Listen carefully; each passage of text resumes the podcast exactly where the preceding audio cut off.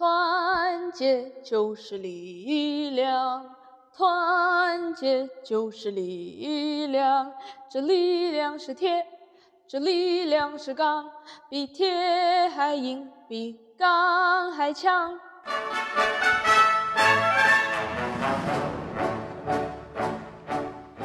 大家好，欢迎回到 Old Chinese，我是阿水。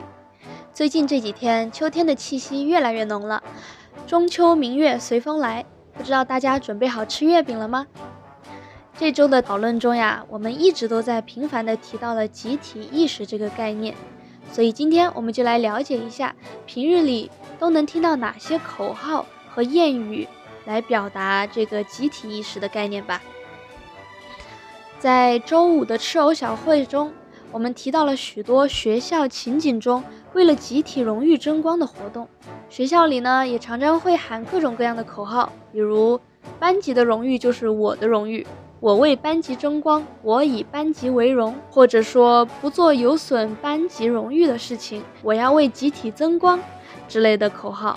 社会环境中呢，我们也能经常听到舍小家为大家，还有牺牲自我保卫国家等等这样的口号。这些口号呢，都概括了一种集体的概念和信念，因为语言非常精炼，听起来才更加的有力度，也朗朗上口，容易传播，不知不觉中也影响了个体的意识形态。这些语言在稍作改动之后，就能适用于许多不同的情景了。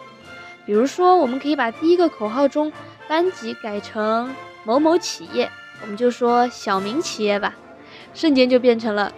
小明企业的荣誉就是我的荣誉，我要为小明企业争光，我要以小明企业为荣，怎么样？是不是特别容易就能活学活用？除了这些顺口溜一般的口号以外，我们还有一些文字上更高深的谚语，比如“众人拾柴火焰高”，意思就是大家一起往火堆里面添柴。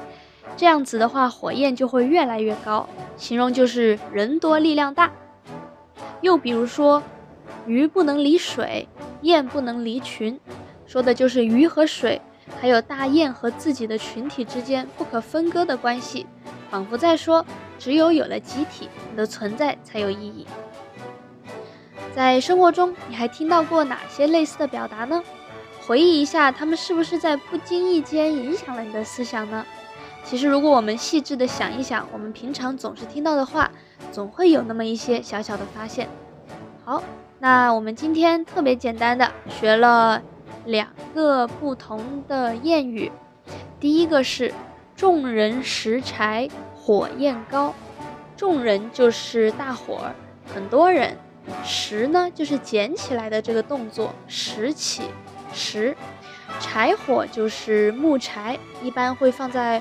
火堆里面让火能够烧得更旺，所以众人拾柴火焰高，就是人多力量大的意思。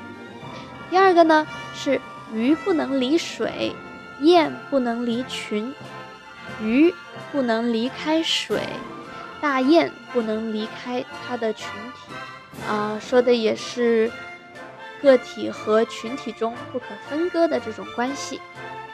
好啦。那今天的课程我们就结束啦，拜拜。